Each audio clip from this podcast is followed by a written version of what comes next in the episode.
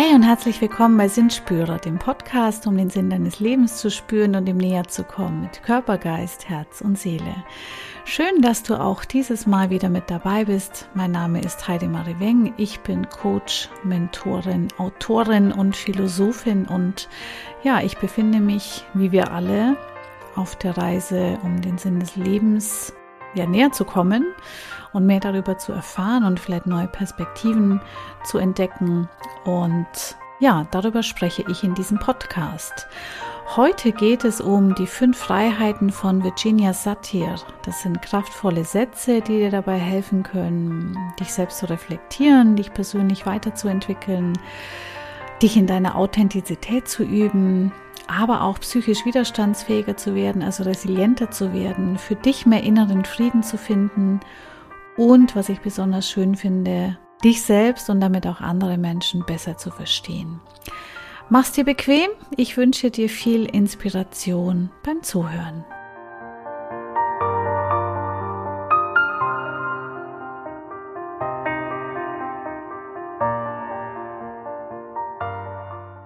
Ich glaube daran, dass das größte Geschenk, das ich von jemandem empfangen kann, ist, gesehen, gehört, verstanden und berührt zu werden. Das größte Geschenk, das ich geben kann, ist, den anderen zu sehen, zu hören, zu verstehen und zu berühren.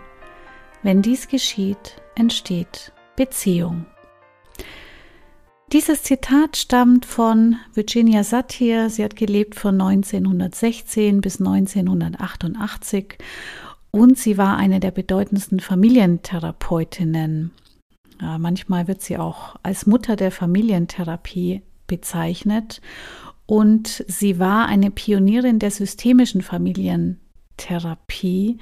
Und ihr Anliegen war es, Menschen ihre Möglichkeiten aufzuzeigen, wie sie ihr Grundpotenzial nutzen können, auch in Lebensumständen, die jetzt nicht so dolle sind um zu mehr Wachstum zu kommen und um inneren Frieden zu erlangen. Ähm, was die Systemik angeht, also systemisch heißt, und eben auch in der systemischen Familientherapie, dort werden Probleme von Klienten nicht isoliert gesehen, sondern es wird das ganze Verhalten und die Beziehung im System näher angeschaut. Also bei der Familientherapie das Familiensystem, das wird in die Betrachtung mit einbezogen, also nicht nur die Rolle des Klienten oder der Klienten selber, sondern eben auch in was für ein System sind sie eingebunden und wie bewegen, verhalten sie sich darin. Ich selbst bin ja auch Business Coach und systemische Beraterin und das ist eben auch mein Ansatz, quasi natürlich schon den Klienten ähm, individuell zu helfen, zu unterstützen, aber eben auch im System zu betrachten, in das die Klienten jeweils mit eingebunden sind. Na, also in meinem Fall ist das eben oft der Job und oder eben auch Familie, Partnerschaft, Freundschaften und so weiter. Also in welchem System bewegen wir uns? Und ähm, die systemische Familientherapie, die geht eben davon aus, dass bei den Mitgliedern einer Familie also und der Familie als Ganzes Selbstheilungskräfte vorhanden sind und die können in der Therapie dann mobilisiert werden. Und so kann es einer Familie möglich sein, dass sie selbst lernen, Probleme zu lösen. Ja, also eben mit der therapeutischen Unterstützung, mit dem Lernprozess sind Familien dann in der Lage, selbst Probleme lösen zu können. Und Virginia Satir hat das den Großteil ihres Lebens gemacht. Sie ist auch bekannt für die Familienaufstellungen. Vielleicht hast du davon schon mal gehört. Und äh, gibt noch ganz viele andere kreativen, kreative Methoden. Und damit kann man eben erreichen, dass innere Prozesse, in dem Fall jetzt der Familie, leichter verstanden werden können, dass verborgene Strukturen äh, und Bindungen erfahrbar werden, zutage treten, dass komplizierte Beziehungen entwirrt werden können, Verstrickungen gelöst. Und was eben in der systemischen äh, Familientherapie möglich ist, das kann man eben auf andere Bereiche auch übertragen mit der Systemik. So, und eben diese wegweisenden Ansätze von Virginia Satir zur Familientherapie, die sind äh, sehr aktuell und ähm, diese Ansätze zeigen uns, wie wir unsere eigenen Ressourcen nutzen können und ja kreativ werden können für uns selber.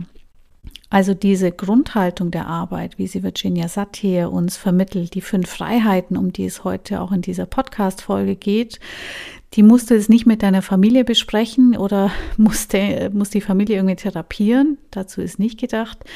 Aber du kannst die fünf Freiheiten eben für dich selbst nutzen.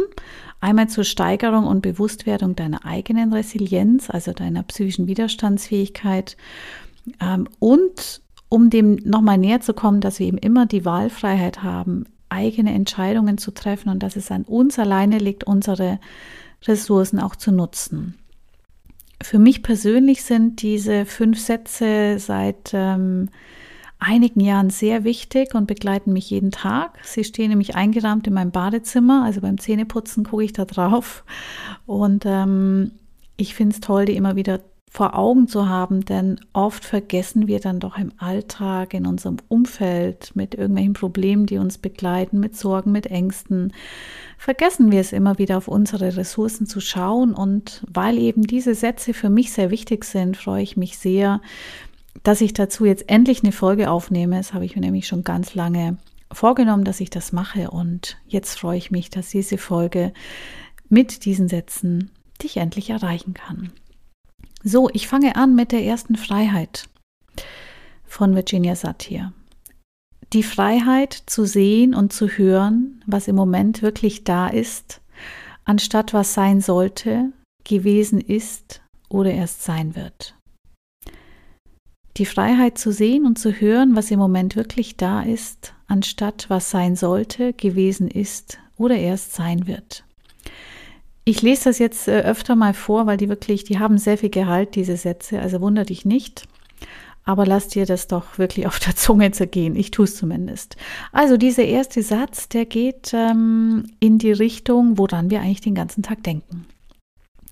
So gut wie alle unsere Gedanken bewegen sich in der Vergangenheit oder in der Zukunft und eben nicht in der Gegenwart. Es sei denn, du bist schon in der Achtsamkeit unterwegs, aber das ist dann vielleicht äh, Minuten am Tag oder in Augenblicken, aber wir sind eben nicht permanent in der Gegenwart. Unser Hirn, unser Gehirn gibt das auch gar nicht her, dass wir uns immer in der Gegenwart bewegen.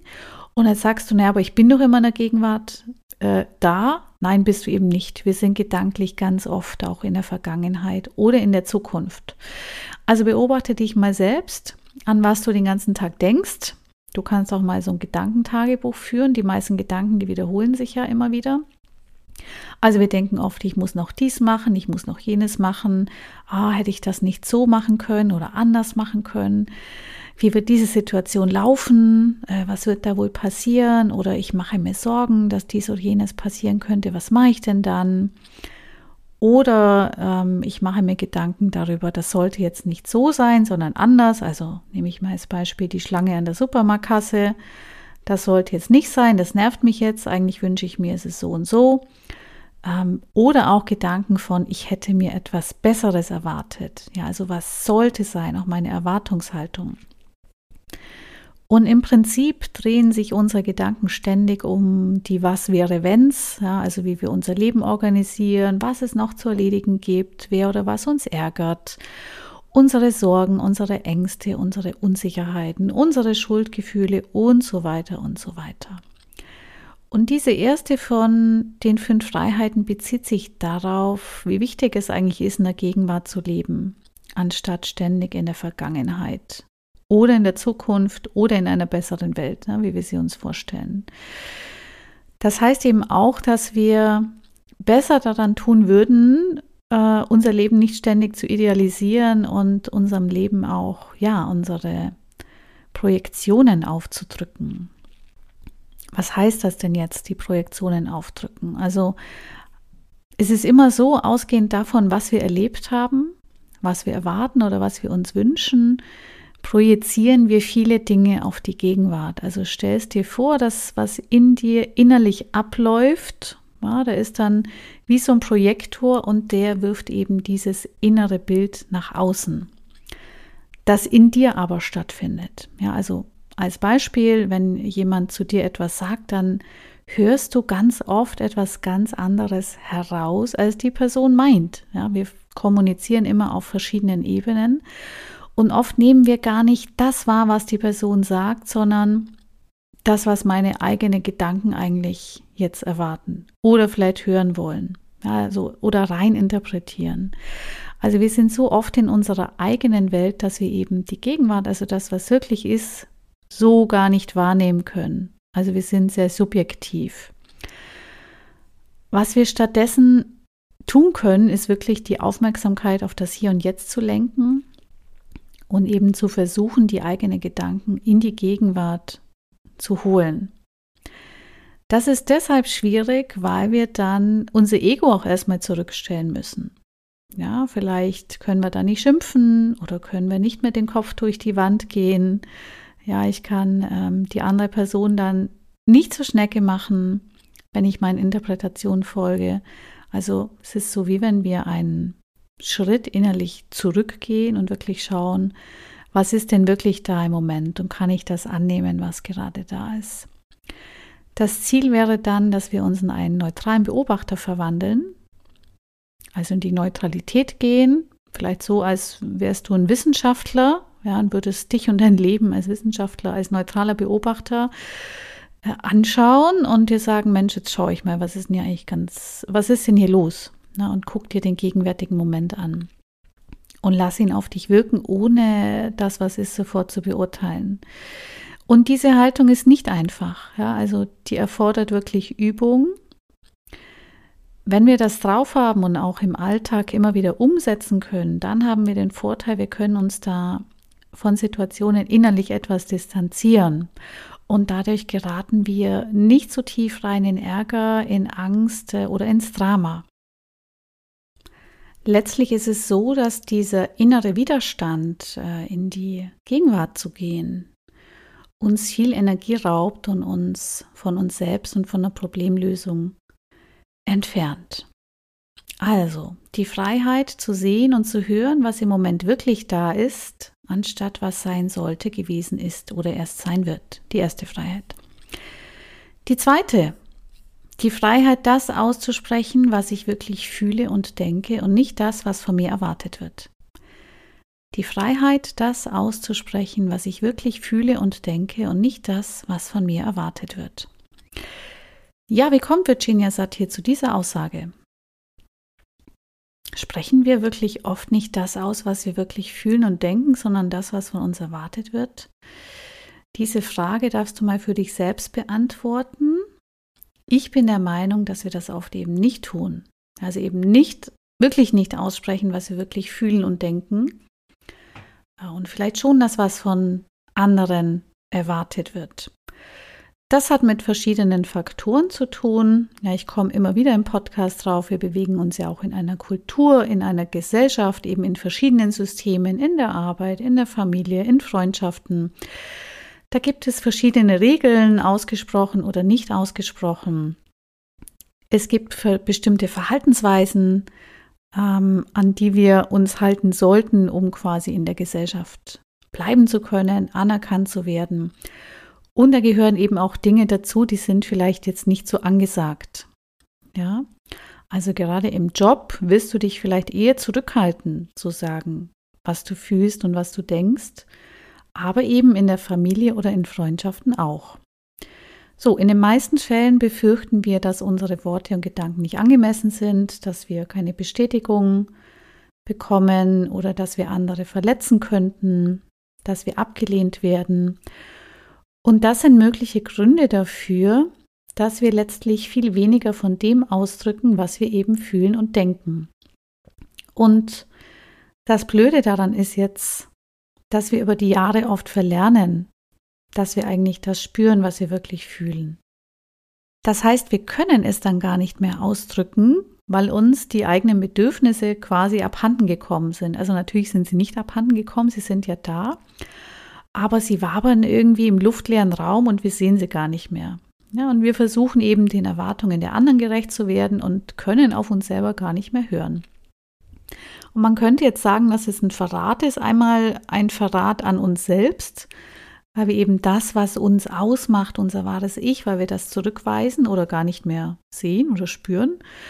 Und andererseits aber auch ein Verrat an den anderen, weil wir verheimlichen, wer wir wirklich sind. Und das machen wir dann gar nicht unbedingt bewusst. Ja, da passiert vielleicht viel auch unbewusst, weil wir eben uns gar nicht mehr spüren können.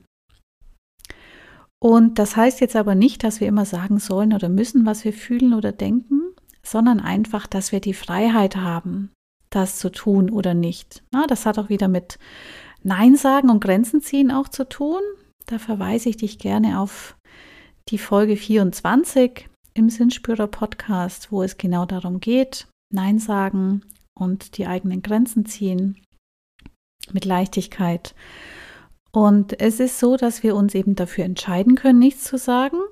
Und wenn das eine persönliche Entscheidung ist, dann ist es in Ordnung, wenn die uns von außen nicht auferlegt wird. Vielleicht wollen wir uns, äh, wollen wir einfach Dinge auch für uns behalten. Das ist völlig legitim. Aber ich darf eben auch eine andere Meinung haben. Ich sage jetzt mal zumindest weitestgehend auch in der Gesellschaft, in der wir aktuell leben. Gibt es ja ganz andere Beispiele, wo man eben nicht anderer Meinung sein darf. Und bei uns ist es doch schon größtenteils so, dass wir auch mit unserer Meinung in den Diskurs gehen dürfen. Ja, das macht ja auch eine Demokratie aus, dass man in den Diskurs gehen darf. Generell ist nichts falsch daran, dass wir unsere Gefühle und Überzeugungen ausdrücken, solange wir das mit Respekt und Verantwortung tun. Und ähm, ja, wenn wir uns so verhalten, ist das der beste Weg, dass andere uns kennenlernen, akzeptieren können, wer wir sind, wenn wir auch tiefgründige Bindungen zu anderen erschaffen wollen.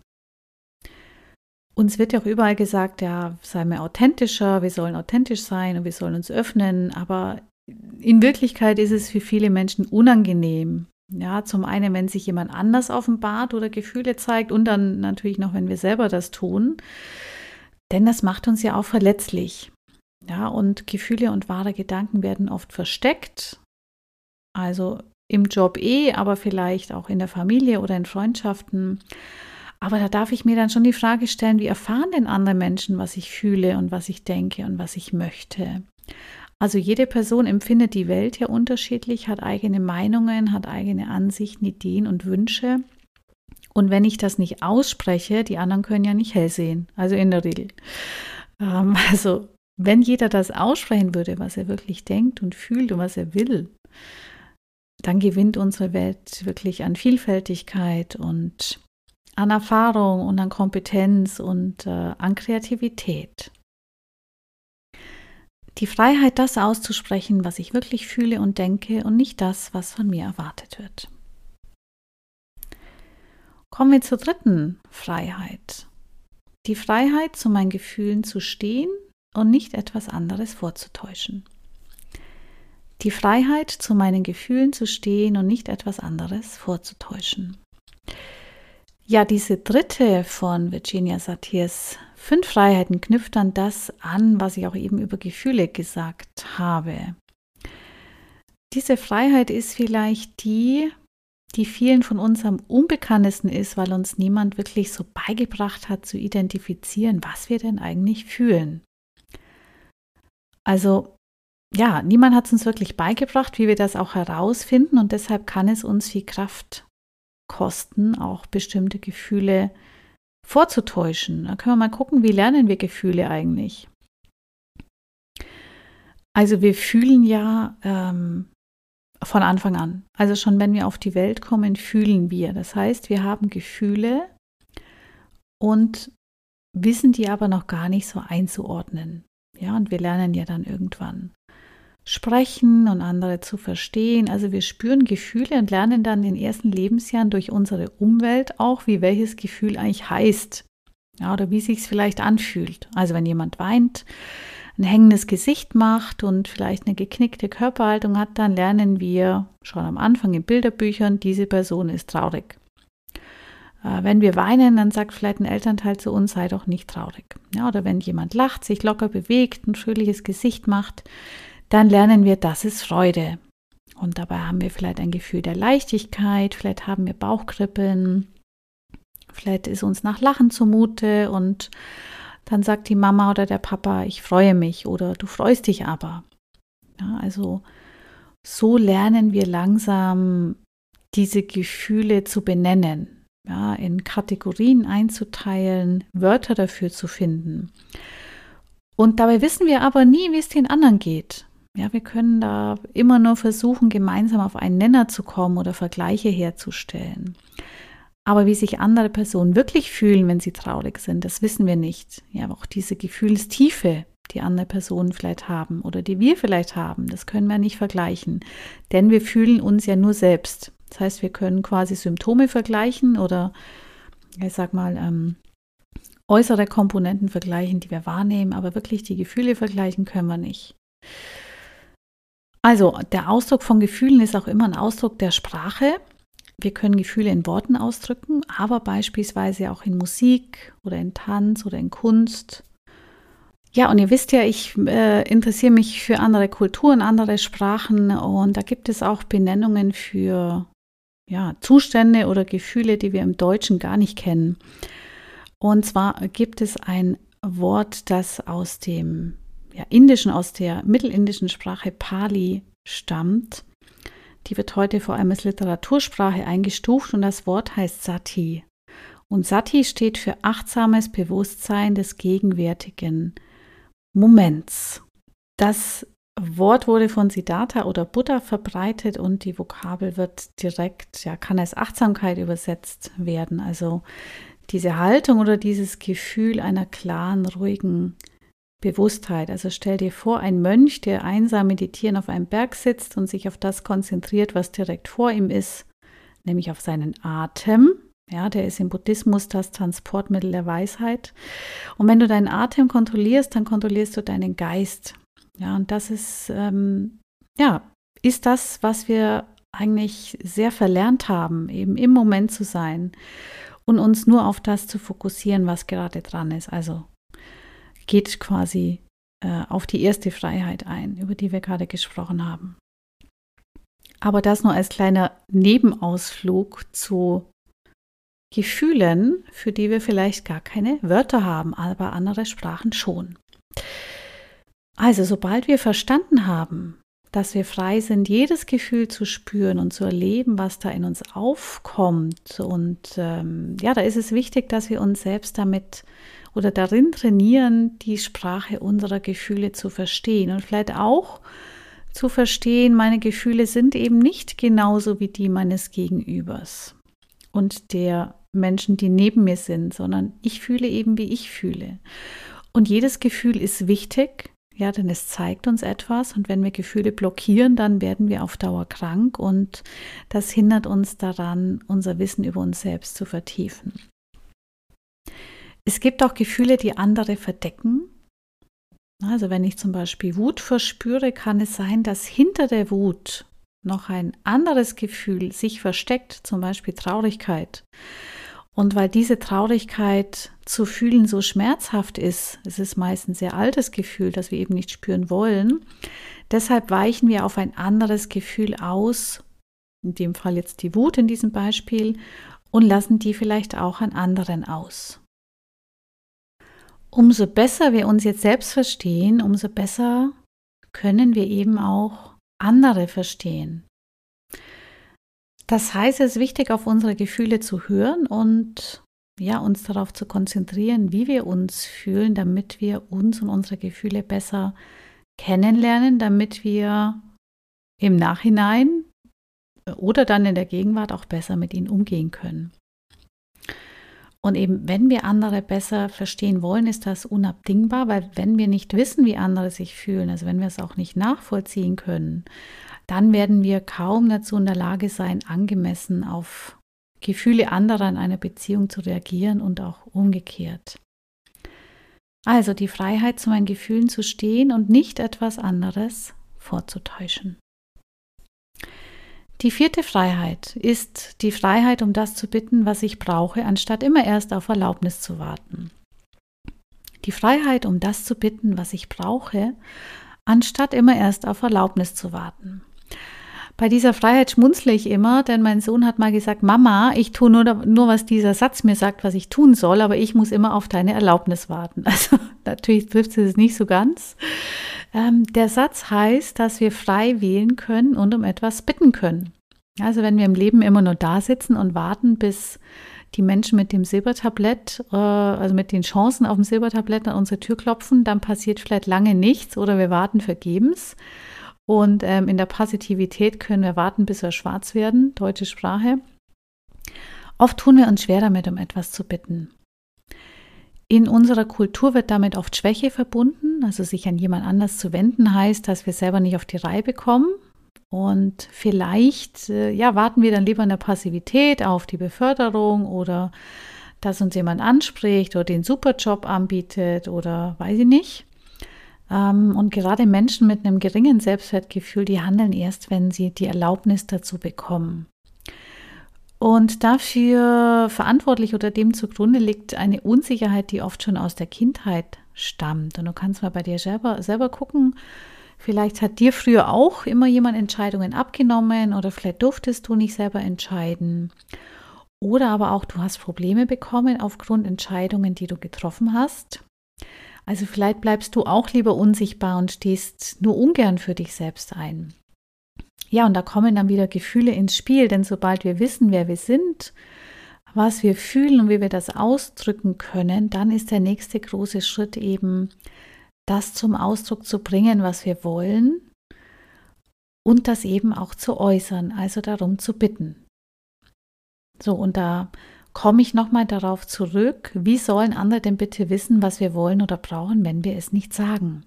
Also andere Menschen können keine Gedanken lesen, davon können wir nicht ausgehen. Vielleicht sind sie auch nur mäßig empathisch, ne? vielleicht können sie nicht spüren oder deinem dir äußerlich ansehen, wie es dir gerade geht oder Rückschlüsse ziehen.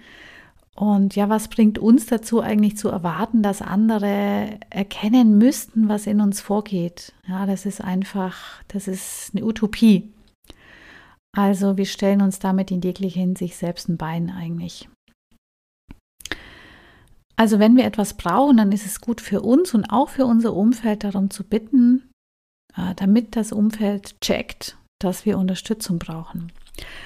Und äh, im Coaching stelle ich oft fest, dass es Klienten hilft, wenn ich ihnen die Erlaubnis für etwas gebe. Also zum Beispiel, wenn ich sage, ich erlaube dir jetzt, dass du weniger arbeitest und dass du dich mehr um dich selbst kümmerst.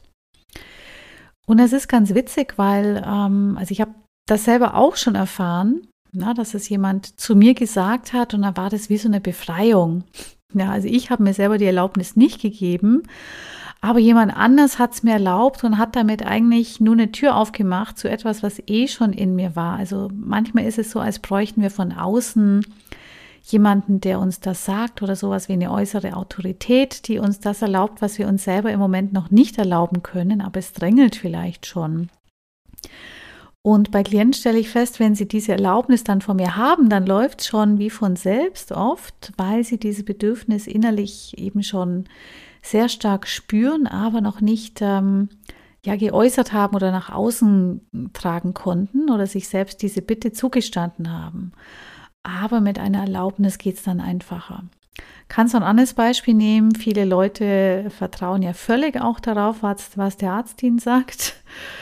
Ja, also da kommt eine äußere Autorität und sagt, ich erlaube dir jetzt dies und jenes und dann denken sie, Mensch, hab, ich habe es schon gewusst. Ja, aber ich habe es mir eben selber noch nicht zugestanden. Und ja, also du kannst dir selber die Erlaubnis eben geben, aber du kannst eben auch anderen die Erlaubnis geben zu etwas, wenn du spürst, dass sie selbst noch nicht tun können oder dass sie eben nicht um etwas bitten, aber du hast vielleicht schon die Vermutung. Kannst du mal damit spielen und ich sage das jetzt mit dem Augenzwinkern. Ähm, ich erlaube dir, dass du den Nachmittag frei machst, also auch wenn ihr vielleicht gar nicht zusammenarbeitet. Äh, oder ich erlaube dir, dass du dir ein bisschen Entspannung gönnst und ich kümmere mich jetzt um alles andere. Probier das mal aus.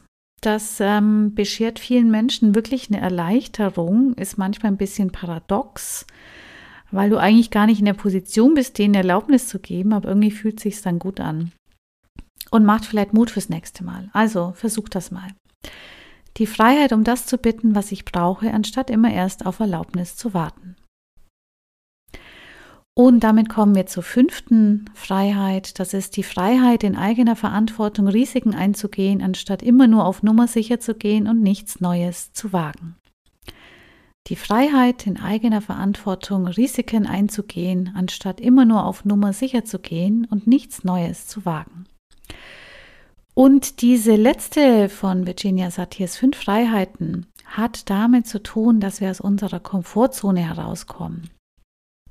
Komfortzone, das Wort hast du sicherlich schon gehört. Es gibt verschiedene Zonen, in denen wir uns bewegen. Die Comfort Zone oder Komfortzone ist die, die wir gut kennen, also der Bereich oder die Lebenslage, ähm, die wir gut kennen, in der wir uns mühelos bewegen, in der wir uns wohlfühlen oder auch nicht. Also wir müssen uns nicht immer wohlfühlen in der Komfortzone. Ja, will ich hier mal betonen. Oft hängen wir in der Komfortzone fest, wo wir gar nicht damit zufrieden sind. Aber sie ist eben, sie ist uns so vertraut, ja, dass sie eine Art, wie, wie so ein Zufluchtsort ist. Die ist bequem. Da können wir vielleicht ausruhen, da können wir auch rumjammern, ne, da müssen wir nichts verändern. Also die Komfortzone ist der Bereich, den wir gut kennen und äh, in dem wir uns befinden und in dem wir keine großen Sprünge machen müssen. Also beinhaltet auch schon eine Sicherheit. Wie gesagt, selbst wenn wir die Komfortzone gar nicht leiden können, die kennen wir. Ja? Allerdings, wenn wir uns immer nur in der Komfortzone bewegen, dann lernen wir ja nichts Neues dazu. Dann bekommen wir auf Dauer einen eingeschränkten Blick. Wir verbittern vielleicht, sind unzufrieden, vielleicht werden wir auch bequem, vielleicht werden wir eng, engstirnig. Und ähm, oft sorgt das Leben selbst dafür, dass wir die Komfortzone immer wieder verlassen und verlassen müssen. Und dadurch bekommen wir eben die Möglichkeit zu wachsen. Wachstum ist immer anstrengend und kann auch wehtun. Ja, ouch. Können auch sagen, ouch. also von der Komfortzone gehen wir dann über in die Fear Zone, die Angstzone, in der wir weniger selbstbewusst sind, in der wir leichter beeinflussbarer, äh, beeinflussbar sind von Meinungen anderer, in der wir Angst verspüren und in der wir vielleicht Ausreden finden, um wieder in die Komfortzone zurückzukehren, die wir ja so gut kennen. Selbst wenn uns die nicht mehr passt, aber eben diese Angstzone, die kann uns so viel Angst machen, dass wir lieber in das schlechte Alte zurückkehren, anstatt das Neue zu wagen, das vielleicht besser sein könnte. Und das ist natürlich fatal. In der Angstzone zu bleiben, ist manchmal nur schwer auszuhalten.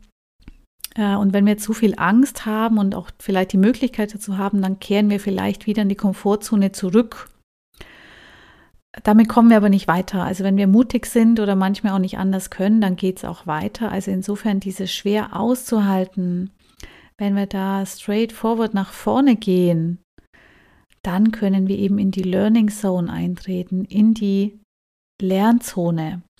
Manchmal ist es auch so, da benötigen wir einfach mehrere Anläufe. Ja, also du kannst es jetzt definieren als Scheitern, du kannst auch definieren, ich brauche einfach mehrere Anläufe und immer komme ich ein Stückchen weiter in meiner Angstzone, bis ich letztlich dann in der Lage bin, in die Lernzone einzutreten.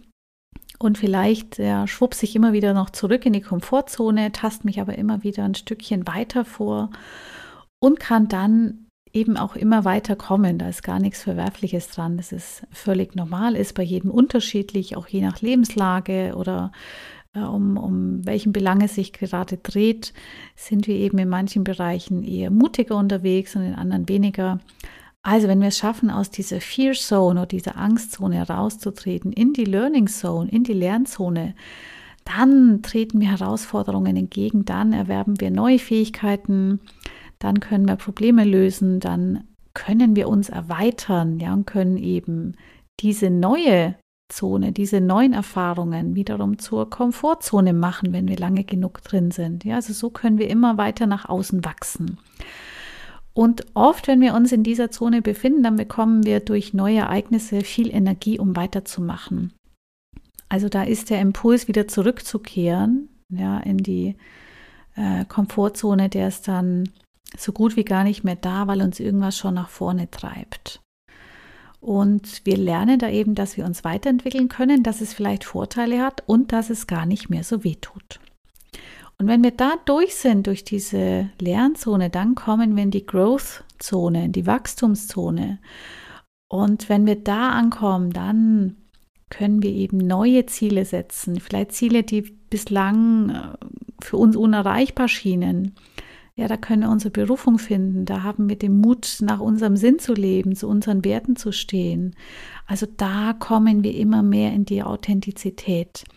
Und das ist eben Vorgang, der immer wieder Schleifen macht im Leben. ja, wo wir immer wieder Zyklen durchlaufen und wo wir uns eben stetig weiterentwickeln, immer wieder durch diese Zonen hindurch, ja, mal ein bisschen vor, vielleicht wieder zurück, dann wieder weiter nach vorne. Und wenn wir es eben schaffen, unseren äh, ja, Tellerrand äh, sozusagen zu erreichen und den wieder zu unserer Komfortzone zu machen, also uns wieder da ein bisschen ausruhen können, ein bisschen Sicherheit haben, dann können wir wieder die nächsten Schritte machen und uns wieder erweitern. Also das sind eben diese Lebenszyklen. Und natürlich immer, wenn wir die Komfortzone verlassen, dann gehen wir Risiken ein. Ja, die gehen wir immer ein, wenn wir etwas Neues wagen. Und natürlich kann was schiefgehen. Natürlich kann etwas nicht nach Plan laufen, weil kein Leben verläuft nach dem Plan, den wir uns machen. Aber so lernen wir eben und meistens lernen wir durch Umwege mehr, als wir auf dem direkten Weg, wie wir ihn so toll ausgemalt haben, gelernt hätten. Bei den Risiken gibt es äh, auch Unterschiede. Also manche Menschen gehen sehr gerne hohe Risiken ein, andere in gesundem Maß, andere vielleicht gar keine Risiken. Denen wird es gut tun, mal ein bisschen mehr Risiko einzugehen. Warum das so ist, das hat unterschiedliche Gründe. Du solltest auf jeden Fall für dich selbst ausprobieren oder Erfahrungen sammeln, welche Risiken dich zum Wachsen bringen oder welche vielleicht zu viel Angst oder Stress auslösen. Äh, manchmal ist es auch so, dass das Umfeld von uns mehr Risikobereitschaft erwartet. Und wir sind aber gar nicht bereit, dieses Risiko einzugehen. Und da solltest du mal ganz genau in dich reinhören und auch mit Menschen sprechen, denen du vertraust, weil vielleicht blockieren dich Angstgedanken, etwas zu tun. Andere trauen es dir aber zu. Ja, das heißt, du könntest ruhig risikobereiter sein. Oder ist es wirklich so, dass ähm, etwas vielleicht ja so viel Angst und Stress in dir auslöst, dass vielleicht kleinere Meilensteine da erstmal zu gehen sind. Letztlich ist es so, dass wir alle die Verantwortung für unser Handeln alleine tragen. Deshalb sollten wir uns da auch von niemandem zu etwas drängen lassen. Und die Komfortzone zu verlassen ist nicht leicht und da braucht es Mut dazu. Aber wenn wir es eben schaffen, in uns selbst ein Gefühl der Sicherheit zu finden, und oft passiert das eben auch äh, mit zunehmender Lebenserfahrung, dann können wir auch Risiken besser einschätzen, dann wissen wir besser, wie wir mit äh, den Situationen umgehen können.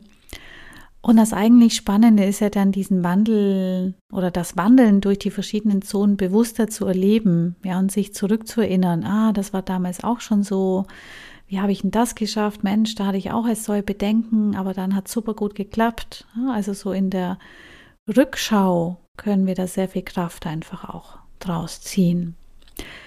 Die Freiheit in eigener Verantwortung Risiken einzugehen, anstatt immer nur auf Nummer sicher zu gehen und nichts Neues zu wagen. Zum Ende des Podcasts möchte ich nochmal betonen, dass es bei den fünf Freiheiten nicht darum geht, dass uns jemand anders mehr Freiheit gibt oder uns Dinge erlaubt. Es geht darum, dass wir aus der Opferhaltung herauskommen und dass wir in die Eigenverantwortung gehen. Also eben nicht, ja, meine Familie oder mein Partner, meine Partnerin, die sagen, die tun, die verlangen, die sind schuld, mein Arbeitgeber, die Politik, niemand gibt mir Freiheit. Bei den fünf Freiheiten geht es wirklich darum, dass wir selbst diese Freiheit für uns in Anspruch nehmen und dass wir diese Freiheiten leben. Das ist die Eigenverantwortung, von der Virginia Satir spricht und die uns enorm weiterbringt, egal an welchem Punkt im Leben wir stehen. Und die fünf Freiheiten von Virginia Satir, die ermutigen uns dazu, über uns selbst, unser, über unsere Gefühle, unser Verhalten in der Welt ja zu reflektieren, dass wir von der Passivität mehr in die Aktivität übergehen, dass wir unser Leben selbst in die Hand nehmen, dass wir über unseren Selbstwert nachdenken und über die Authentizität in den Beziehungen zu anderen Menschen also wie sehr bin ich ich oder wo mache ich mir selber und andere noch was vor? Ähm, die machen uns Mut, dass wir mehr Selbstbestimmung und Selbstwirksamkeit erfahren und eben, dass wir persönlich wachsen und in erster Linie für uns, also uns selbst zu leben und eben nicht für andere. Und wenn wir nach diesen fünf Freiheiten leben, dann haben wir eben die Chance auf inneren Frieden, weil wir mit uns selbst im Einklang sind. Ich sage dir zum Abschluss nochmal alle fünf Freiheiten. Die erste Freiheit ist die Freiheit zu sehen und zu hören, was im Moment wirklich da ist, anstatt was sein sollte, gewesen ist oder erst sein wird. Die zweite Freiheit ist die Freiheit, das auszusprechen, was ich wirklich fühle und denke und nicht das, was von mir erwartet wird. Die dritte Freiheit ist die Freiheit, zu meinen Gefühlen zu stehen und nicht etwas anderes vorzutäuschen. Die vierte Freiheit ist die Freiheit, um das zu bitten, was ich brauche, anstatt immer erst auf Erlaubnis zu warten.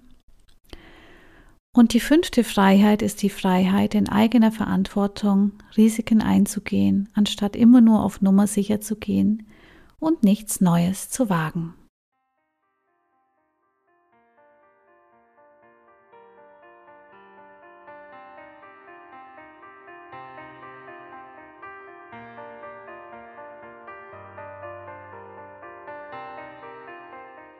Ich danke dir sehr fürs Zuhören, auch bei dieser Folge.